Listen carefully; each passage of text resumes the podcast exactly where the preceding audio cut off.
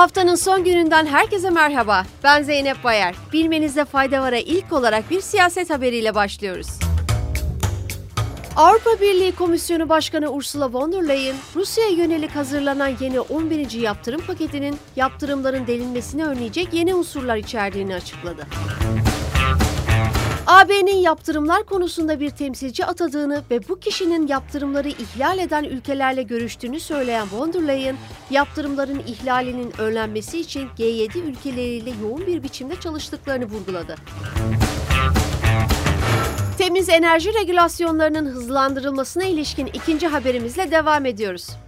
Almanya Başbakanı Olaf Scholz, 2035'ten itibaren içten yanmalı motorların satışının yasaklanması konusunda AB Komisyonu ile Alman hükümeti arasında görüşmelerin yolunda gittiğini söyledi. Kısaca bir hatırlatma yapmamız gerekirse, başını Almanya'nın çektiği bir grup ülke, AB'nin 2035 yılından itibaren içten yanmalı motora sahip yani benzinli ve dizel yeni otomobillerin satışını yasaklama girişimine karşı çıkmıştı.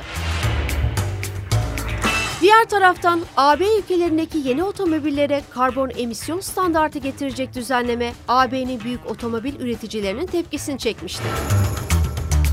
Aylardır gündemden düşmeyen TikTok konusunda bir ilk yaşandı. TikTok CEO'su Shou Chu, ABD Temsilciler Meclisi Enerji ve Ticaret Komitesi tarafından düzenlenen oturumda milletvekillerinin sorularını yanıtladı. Amerikalıların verilerinin Çin'e aktarılması ve siyasi içerikler gibi bir dizi konuda Çiv'in verdiği yanıtlar milletvekillerini tatmin etmedi. Yaklaşık 5,5 saat süren oturumda hem Cumhuriyetçi hem de Demokrat milletvekillerinin Çiv'e karşı sert tutumu dikkat çekti.